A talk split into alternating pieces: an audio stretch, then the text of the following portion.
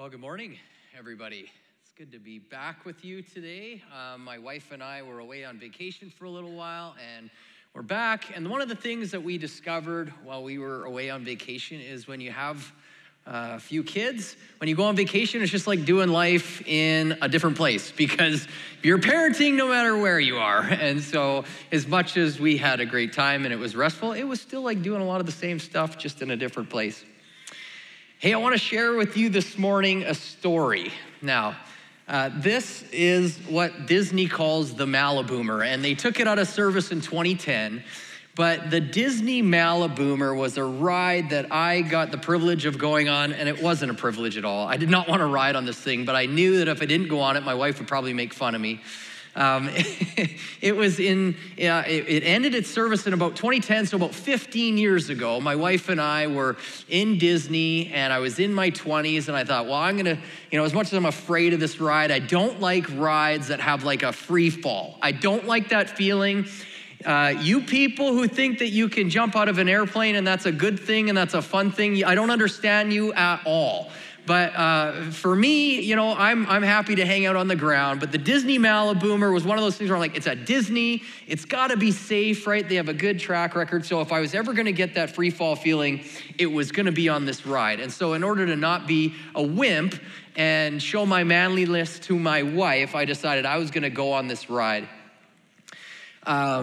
The way this ride works is it shoots you up with a bunch of air pressure about 180 feet in the air, and as the ride gets to the very top, it loses momentum, and then you just free fall 180 feet down to the ground, and you're supposed to stop, right? I mean, there's going to be something mechanical that's going to keep you from hitting the ground. At least that's supposed to be how it works, but I was, afraid of the ride, so you never know what's going to happen.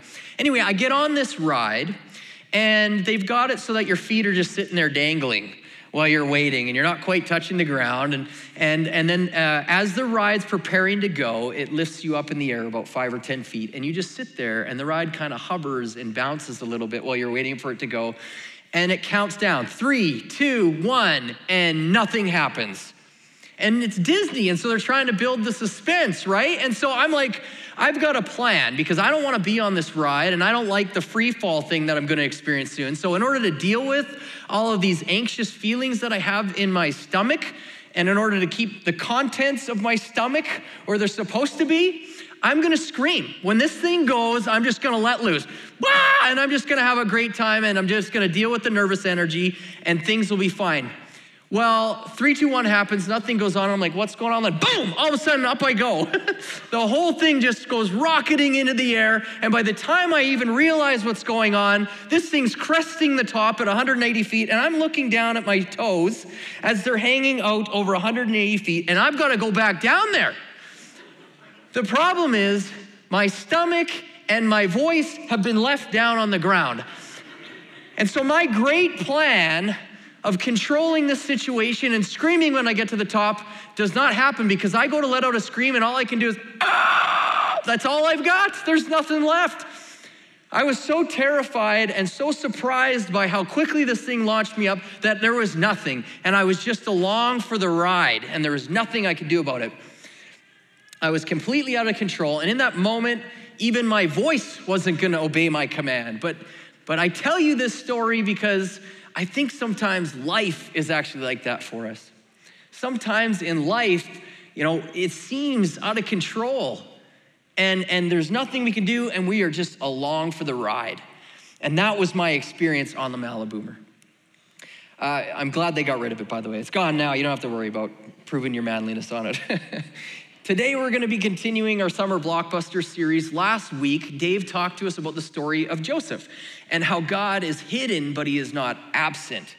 And we learned a lot about Joseph and the details of the story. We were in Genesis chapter 37, and that's what we covered last week. And so we learned a lot about the details of Joseph's life.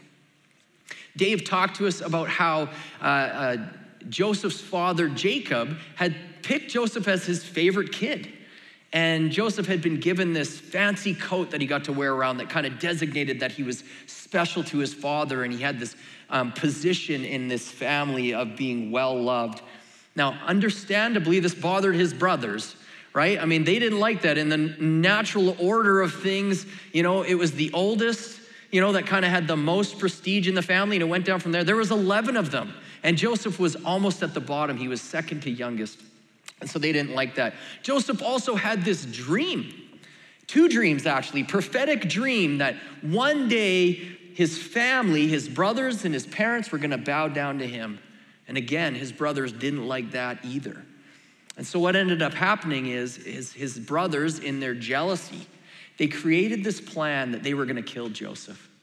And finally, what ended up happening in the end is that they ended up putting Joseph in a cistern, and then they sold him to a bunch of Ishmaelites that were coming through the land, and they were gonna sell Joseph, on their way to Egypt, pardon me, and they were gonna sell Joseph into slavery.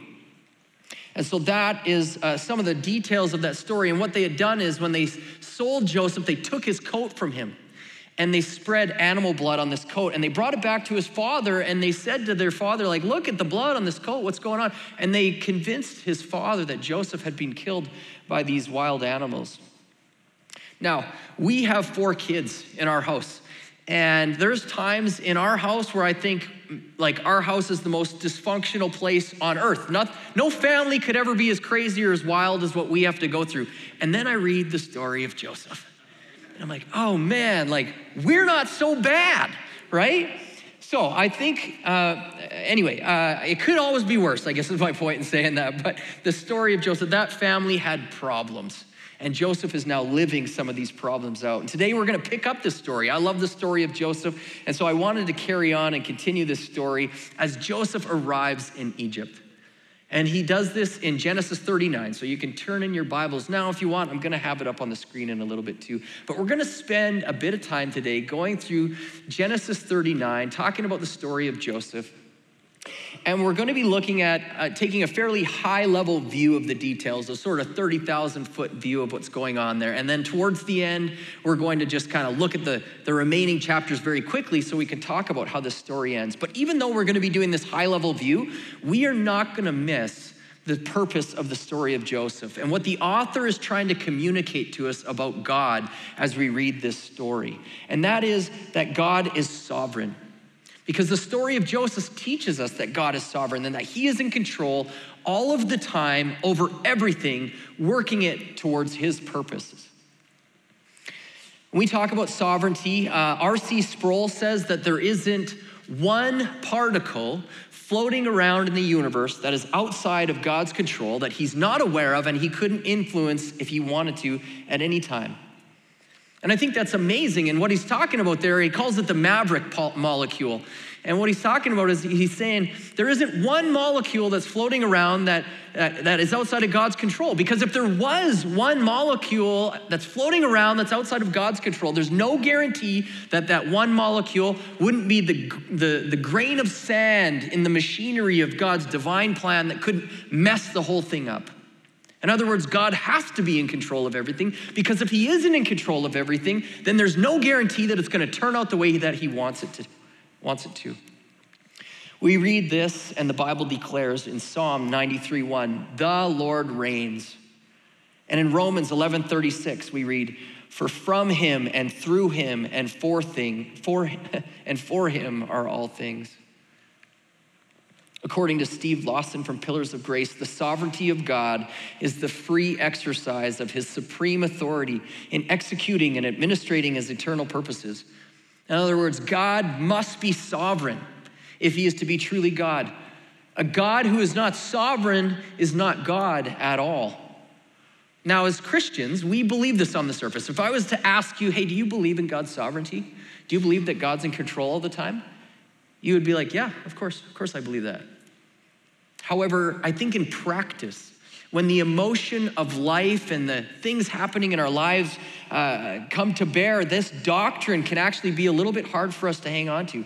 Life doesn't always seem to demonstrate the control that we think a sovereign God should have over his creation. And because when he doesn't do what we think he should do at certain times, then we start to wonder if God is sovereign at all. How could a sovereign God allow that circumstance to continue? How can a sovereign God, or why wouldn't a sovereign God rescue me or rescue them from that situation? But when we question God's sovereignty, it doesn't mean and it doesn't change his sovereignty. See, we can wrestle with God's sovereignty and we can have moments where we're like, I don't think God's in control. But in those moments, it doesn't mean that God isn't sovereign. It just means that we don't understand the mind of God. And when we don't understand the mind of God, I think it can lead us in two different directions. First, or one of the things it can do is it can make us bitter and jaded towards God. And the doctrine of the sovereignty of God can be one of the breaking points in our faith. Or we can choose to claim that he is God. Even when we don't understand, we trust that he works everything out according to his plan, exactly as he wants it to happen. I was a contractor for many years. And when I was contracting, we would lay tile for people sometimes. And what we would do is we would mix up mortar and we would spread it on the floor when we were laying tile. And if you were a really good tile setter, you would spread the mortar on the back of the tile as well, and you would set that down into the mortar. And what that would do is when it hardened up, it would create a firm foundation and it would hold that tile in place. What can happen sometimes when you have mortar is if it's not sifted properly, you can get little rocks in it. And if you get a little pebble in there and you spread that pebble out on the floor, what can happen is the pebble sits on the floor and the tile sits as a pressure point on top of that pebble. Now, that's not a big deal if you're laying tile on a concrete floor because there's no movement. But if you're laying tile on a wood floor, there can be movement. And if there's a little pebble under there and somebody steps on that tile, then all of a sudden when that tile flexes, that rock's not gonna move and it's gonna break that tile. Just like that, it'll crack the tile. We don't want the sovereignty of God to be the pebble that causes us to break when the pressure's on us. We want the sovereignty of God to be like the mortar that keeps us firmly in place when tough times come along. This is why the story of Joseph is so awesome, and I love looking at it and studying it because I think, and we see, I should say, that the story of Joseph so clearly displays God's sovereignty over the course of what is an incredibly dramatic life. There are lots of highs and lows in the story of Joseph, and yet as we look at it, it's very clear what's going on. God is in control. So in verse 39, let's pick it up there. Chapter 39, verse 1, now Joseph had been taken down to Egypt. Potiphar, an Egyptian who was one of Pharaoh's officials, the captain of the guard, bought him from the Ishmaelites who had been taken him there. So as you can imagine, this has been an incredibly traumatic event for Joseph. He has been sold into slavery. At this point, he's left everything that he knows, and he's being brought into a foreign land. And I can't imagine, or can't help but imagine, I should say, the emotion that he must have been feeling at that time. You know, this is like a 16 or a 17-year-old kid, and his brothers have just completely betrayed him as a family member. I don't know if he's bound or not, but you get this picture as they're handing him over to these Ishmaelite slave traders that he's grasping at his brother's clothes, crying and probably pleading with them, don't do this, don't sell me into the slavery, because his life is gonna be so dramatically changed. And yet with hard hearts, and complete steadfastness, his brothers, for a few coins, sell him into slavery, and they don't even seem to care at all. When we pick up our story, this caravan has now entered Egypt, and they've gone to the market, and they're going to sell their commodities, of which Joseph is. Just like a piece of furniture, that's what a slave was back then. You know, it was like a couch or a jar of oil or a slave. They were a commodity to be sold and to be traded. And that day, a rich man named Potiphar was in the market, and he sees Joseph, and he buys Joseph and takes him as a slave. Now, I would imagine that this would conjure up some resentment towards Potiphar on the part of Joseph. I mean, how could somebody buy you as a commodity when you're used to being, you know, have a significant position in your family and now you're purchased as a slave and you're gonna be told what to do for the rest of your life. So I can imagine that Joseph had some feelings of anger towards Potiphar as he brought him from his home and now he's in an unfamiliar setting. And all of the love and honor and respect that he'd known a short time earlier was now gone. And as we consider what Joseph was going through on a personal level, you have to wonder if Joseph was questioning, where is God in all of this? You know, if God is real, and I'm supposed to be this great person in my family, and one day, you know, my family's gonna bow down to me, like these dreams that I had, if that's gonna happen, like, how is that even possible when I'm in this foreign land and now I'm a slave? I'm nowhere near my family anymore. How is God gonna put this all back together? How easy would it have been for Joseph in that moment to believe that God isn't real? You know, I'm sure he was overcome with feelings of hopelessness and despair. You know, sure he had those dreams, and that would have been something that he hung on to in the good times, like, yeah, I'm gonna be the member of this family that everybody bows down to.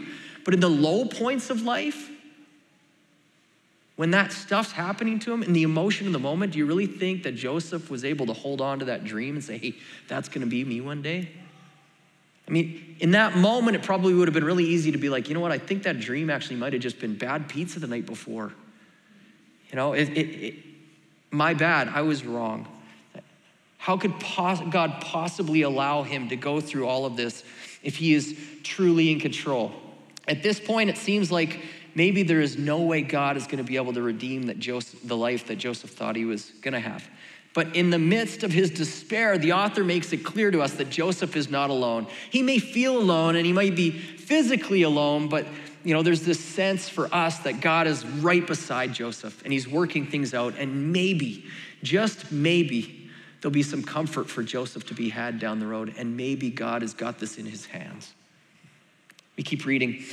The Lord was with Joseph so that he prospered, and he lived in the house of his Egyptian master. When his master saw that the Lord was with him and that the Lord gave him success in everything he did, Joseph found favor in his eyes and he became his attendant. Potiphar gets it.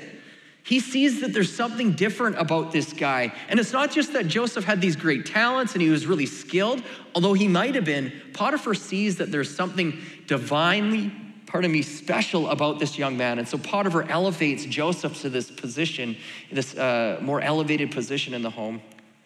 Keep reading. Potiphar put him in charge of the household, and he entrusted to his care everything he owned. From the time he put him in charge of his household and all that he owned, the Lord blessed the household of the Egyptian because of Joseph. The blessing of the Lord was on everything Potiphar had, both in the house and in the field. So Potiphar left everything he had in Joseph's care. With Joseph in charge, he did not concern himself with anything except for the food that he ate. You know, Potiphar's not confused about what's happening here. You know, he sees that God is blessing this kid, and he's like, you know what? If God is gonna be on this kid, Potiphar doesn't believe in God, by the way. He doesn't know who God is, but he sees that because there's something divinely special and there's this divine blessing on this kid, like, let's put everything under his care and see if God doesn't just make it all awesome. And Potiphar's starting to see that Joseph is this golden boy and things are starting to go well. Potiphar's getting wealthy off of Joseph at this point. And so he wants to capitalize on that. And so he leverages everything that he has into Joseph's care. You know, the fields are producing better now. He's got less wrinkles on his face. The cows are making more cows. Like, things are going well for Potiphar. And we're beginning to see here that despite the incredible setback in Joseph's life, God's plan has not been hindered in any way. As a matter of fact, despite what we would look at as a cursed life, Joseph's life hasn't been going well, and from his perspective, it's like, God's probably cursing me. But we can see quite clearly, and anybody around him see that, you know what, God is present. God is doing something. I think we also need to take note here of Joseph's attitude in the whole situation. There's no indication as we look at this story that Joseph's complaining about anything that's going on. God is still doing his thing, and he's very likely had these feelings and thoughts that, you know, like, where's God in all of this? But he didn't waver in his faith at all, wondering about God's sovereignty or God's ability to rescue him and restore him to his family into the life that he thought he was gonna live. But God has no intentions of putting Joseph back into the life that he thought he was gonna live. In fact, Joseph is gonna be living a much greater life than he could have ever imagined. There are so many times throughout the story of Joseph where the situation he finds himself in could have broken his faith in God. And who could have blamed him? but he doesn't break. You see, God's sovereignty presides over this whole setting. And it's obvious to us as we read it. As a matter of fact, as we read the story of Joseph, and many have heard the story before, but as we read this story, we're not thinking about, oh, poor Joseph, having to live as a slave and the emotion of being ripped away from his family. We don't even think about that kind of stuff as we look at the story, because we know and we have a different perspective that God is in control and we can see it happening. I highly doubt it felt that way for Joseph in those moments. We get to read this story from a different perspective, and it allows us to have a settled spirit because we know the ends must justify the means. God knows what he's doing, right? And it's easy to see that. But when we don't have this view of a story, like when we're the main character of the story, is our steadfastness in the sovereignty of God really as secure? I wonder, right? If we don't believe in the sovereignty of God or understand the sovereignty of God when we suffer, it means that we're suffering for nothing, or we're alone and God has somehow overlooked us. Have you ever had a moment in your life where you're like, where are you, God? You're praying, God, please reveal yourself to me. But the prayers are just bouncing off the ceiling and landing back on your face. You don't hear him, you don't see him, you don't feel him, and you wonder what's going on. Well, the truth is, life has valley experiences, and mountaintop experiences. And we don't have the same view of God's sovereignty in the valley that we get in some of the other moments in life. The view from the bottom just doesn't have the perspective that we have on the top of the mountain, and it's hard to pick out God's sovereignty. But even when God doesn't appear to be around, it doesn't change his eternal qualities. And we don't know what's going on. God is still sovereign in that moment. And we need to be able to claim the truth of God in those moments. When we're at the bottom and we can't feel God and we can't see God and we don't know if he's there and we're wondering, God, are you even real? It's those moments that we need to remember, oh yeah, the promises and the truth of God. He is sovereign, and we need to claim these things. God, you are sovereign and you are in control. Even when I don't see you, even when I don't understand it, you are still sovereign. Because how we feel doesn't change God's sovereignty over our lives. Our lives, regardless of what they look like, are in God's hand. No matter how deep the valley, we can never escape God's sovereign control. Keep reading there. I think it's on the screen already. In 6b, it says, now Joseph was well-built and handsome. Okay, well, when you see these kind of details in the Bible, you need to take note of it, because there's a couple of things that I think here. First, when we read these kind of details about somebody in the Bible, like, it means something crazy is about to happen, because the Bible isn't some saucy romance novel. It's a love story, but it's not a saucy romance novel. So when you get details like this, you know something's coming. And the second thing that I think when I read, now Joseph was well-built and handsome, is like, really, God? This guy is like blessed beyond measure. Everything he touches turns to gold, and he gets to be good looking and handsome. How fair is that? The way I think it should be done is, if you are good looking, you're useless. You don't get to have any success at all, in my economy anyway. If you're successful, you're ugly. That's just the way it's gonna be. So like in my world, Jeff Bezos, the guy who, founded Amazon, richest guy in the world, ugliest guy on the planet. That's just the way it goes. It's only fair, right? You guys are like, it's a good thing you're not running the show, Joel. Nevertheless, because of the blessings that follow this guy around, and we see Joseph, he's handsome, he's well-blessed, you can understand why his brothers maybe took offense to him and maybe had an issue with him. Joseph's like the neighbor that you have that drives the nice car. The whole family is like fit. You see them going swimming. The kids never out of line. You've never seen them yell. Like that's the family next door. And you're like, man, they can move to Siberia. I don't even want to see them anymore. And if you're like, Joel, I don't have a neighbor like that. You're the neighbor. That's you. But because this story is of God's sovereignty, even Joseph's good looks play a role in God's sovereign plan. The very development of Joseph's body is something that God uses to bring to his ends to the story. And in verse 7, Joseph's good looks end up catching the attention of Potiphar's wife, and not in a good way. His good looks and his success have aroused this woman's curiosity in him, and she begins to proposition herself to this man, or this young man, day after day. But Joseph has a different view of this scenario and what's happening. He sees God's hand in all of it, and he refuses. Joseph is a good man, and he respects his master, and he fears God, and he says, "With me in charge," he told her, "my master does not concern himself with anything in the house. Everything he owns, he is entrusted to my care. No one is greater in this house than I. My master has withheld nothing from me except you, because you are his wife.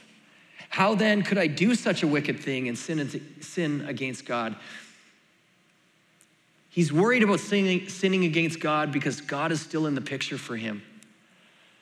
And though she spoke to Joseph day after day, he refused to go to bed with her or even be with her.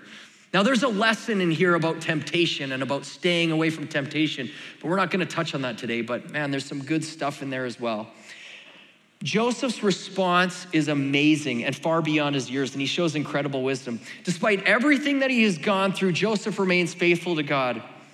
How is this even possible that he could stand up to these kind of temptations and this kind of prodding from this woman unless he believes in the sovereign hand of God being upon his life still? The circumstances and the things that he's gone through are, that have happened to him are horrible. But this has not been enough to shake Joseph's idea of what God is all about and cause him to think less of him. How easy it would have been for Joseph in these moments to be angry with God and to take advantage of this situation. Potiphar purchased him and ruined his life in a lot of ways, and this is his wife now. What a great way to get back at Potiphar, to take advantage of this situation. Or why not, lower your morals? Because God doesn't care about sin anyway. Look at what his brothers did to him. And they didn't seem to get punished. But Joseph doesn't do this. For Joseph, life is confusing, and he doesn't know what's going on, but God is still seated on his throne and in charge of everything.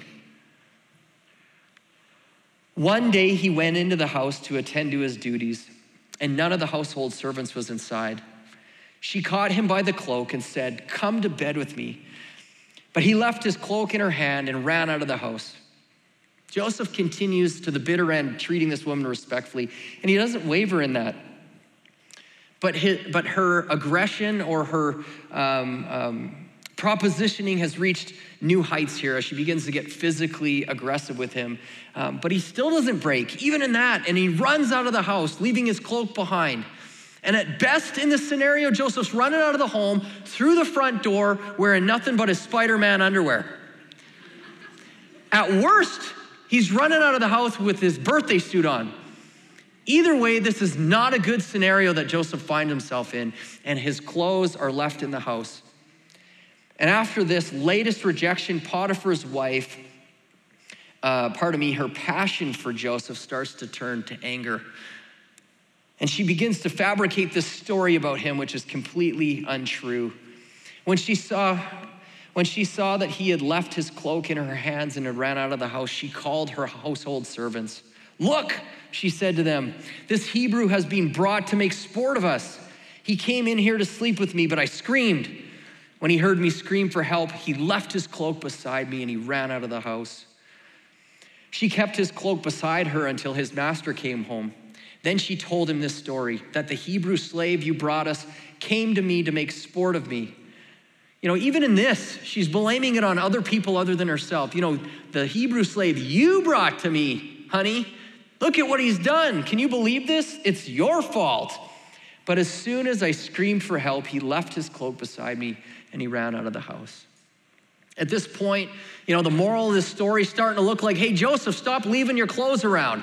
Every time this guy leaves his clothes somewhere, somebody's using it to make a lie about him.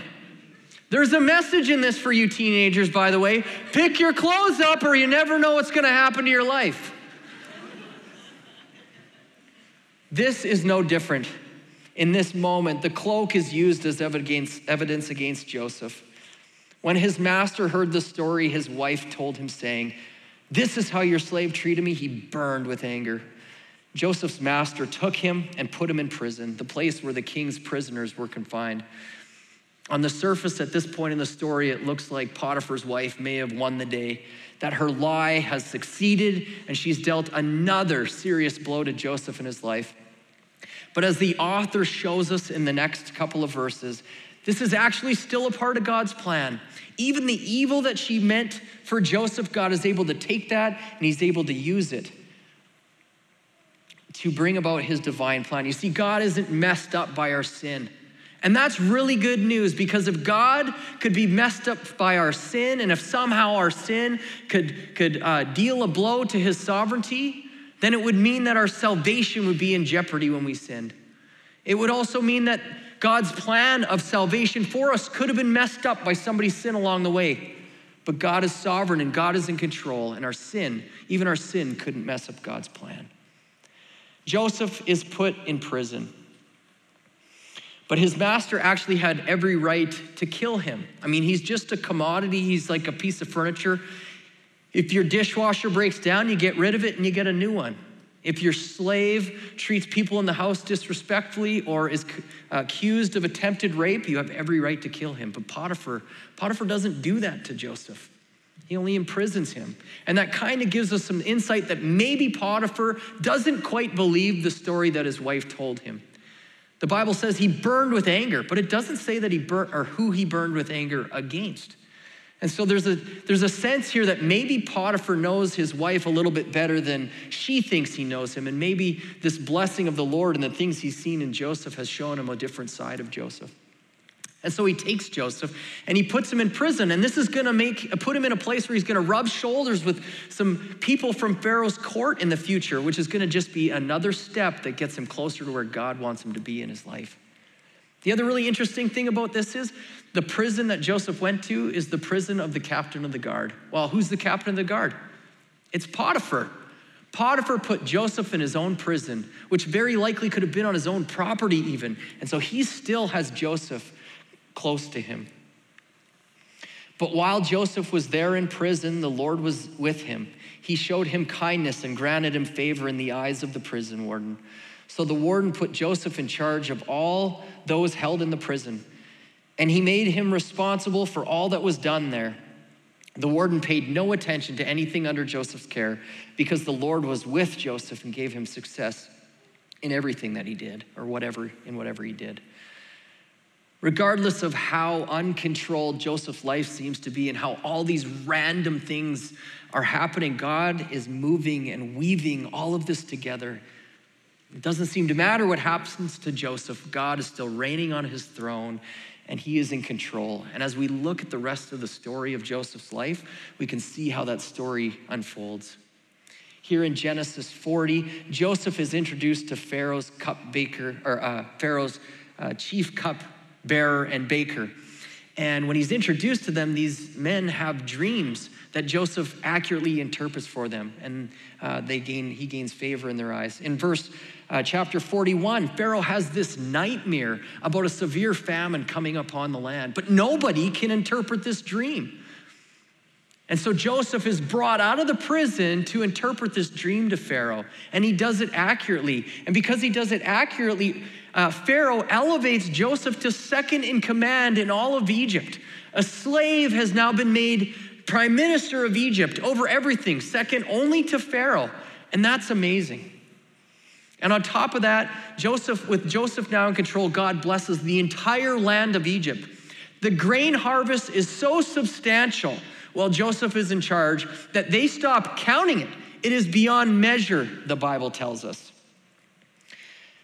But then the famine strikes the land. And in Genesis 42 and 40 through 44, we see that Joseph's family runs out of food. And so they're forced to go to Egypt to try and purchase food, because that's the only place that there's food left. And they end up buying food from Joseph, but they don't know it's Joseph, because Joseph still looks like an Egyptian dignitary. In chapter 45, Joseph finally reveals himself to his family, to his brothers, and they take this good news back to his father. And in chapter 46, Joseph's entire family moves to Canaan and is given the best of the land to settle in. And now it's clear that God has been doing something, and he has sustained and blessed them all. For the survival of Israel and for the survival of Egypt, God has allowed all of these events to take place. But the story of Joseph isn't this isolated story of God's sovereignty in Joseph's life and in that small story. This story is a part of a much bigger story of God's sovereign plan and design. And the story goes like this. God wanted to reveal himself to humanity and show him how much he loved them. And so he picked a people group to do that in. And then he sent one of those people group to Egypt in order to prepare a way for the family to reside in that land. And then when the famine struck, the family moved to that land, and there was about 70 of them. 400 years later, that family had turned into a nation of people, over 1 million people. We don't know how many, but we know there was more than 1 million people likely a part of this nation. And in that time, God called that people group out of that area, and he was going to give them a land of their own. And while he was bringing them out of Egypt, he gave them rules and laws, because this nation was supposed to look different, and it was supposed to show the world that there was something different about people who believed in God and had God at the center of their life. And once he gave them a land, eventually he came into the human condition in that land through that people group in the person of Jesus.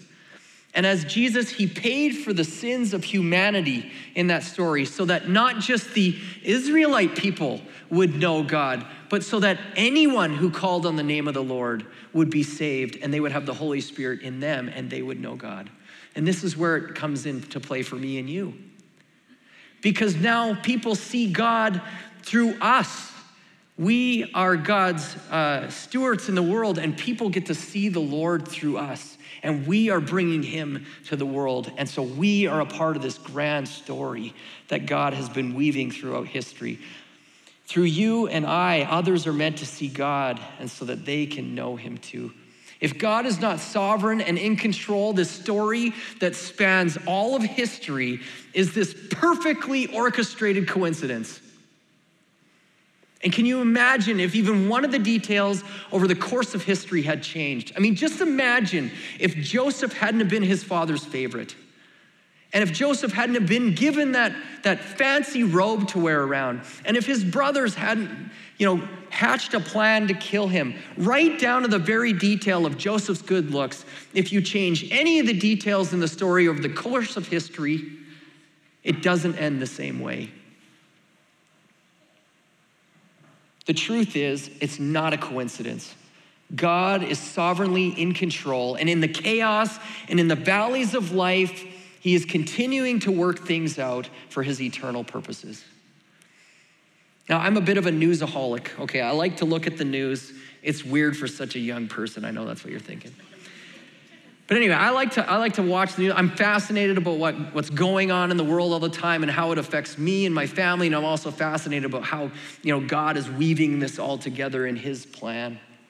And there's certainly news stories and headlines that come across that make me shake my head more than others. But one of the news stories and headlines that has come across more lately over the past several years that have caused me to shake my head more is this idea of climate change and the way that it's presented in the news. And as I look at that, it makes me irritated because of the way they present it. When they present these stories, they do it from a perspective with God not involved at all. God is not in control. Humans are at the top of the pile, and we got to figure this problem out. God is not sovereign and in control. And that bothers me. Because when stories about climate change are reported from this perspective, that doesn't consider that God is in control. God is not presiding over the world, and he is not in charge. And when we hear world leaders and news anchors discussing climate change, they do it from a perspective of real fear and dread. Like, what are we gonna do as humans to solve this problem? And if we don't solve it, we're dead. But the truth is, God is sovereign over everything. Even climate change is underneath God's sovereign control and in his plan. But this is not the way it's presented.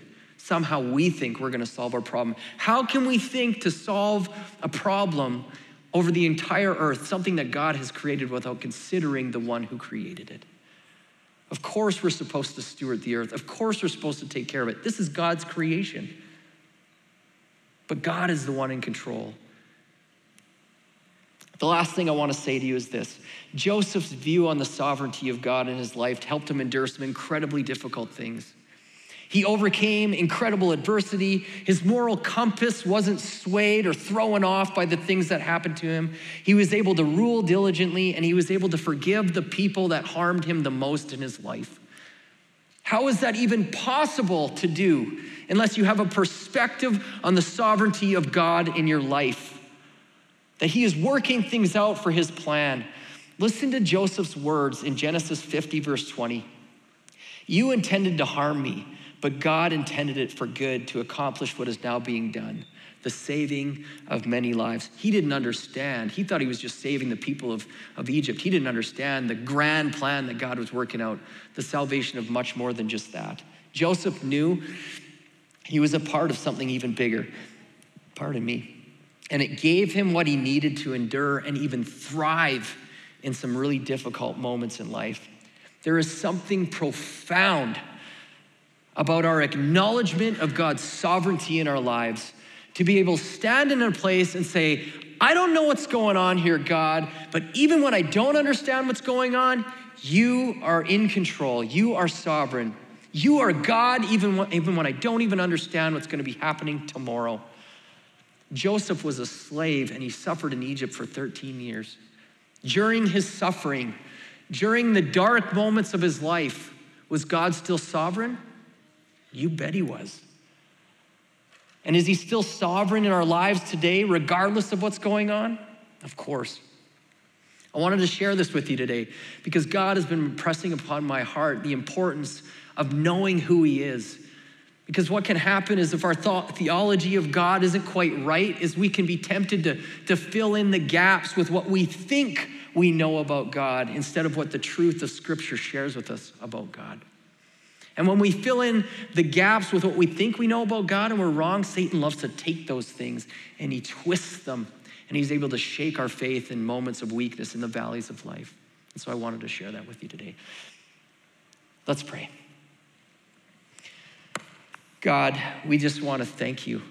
Thank you that you are sovereign and in control, that you are worthy of our worship, and that you have us in the palm of your hands. God, help us in the moments in our weakness to be able to trust in you.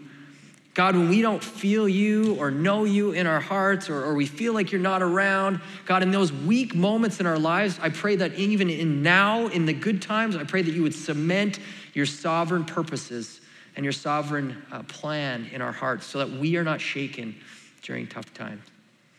So we thank you for this, God. We thank you that we have a wonderful God that is working things together for his plan and purpose. And Lord, we are ecstatic about one day seeing how this all comes together as we stand before you in your throne room, praising your holy name and understanding without a shadow of a doubt that you are holy and you are sovereign over everything. In Jesus' name we pray. Amen.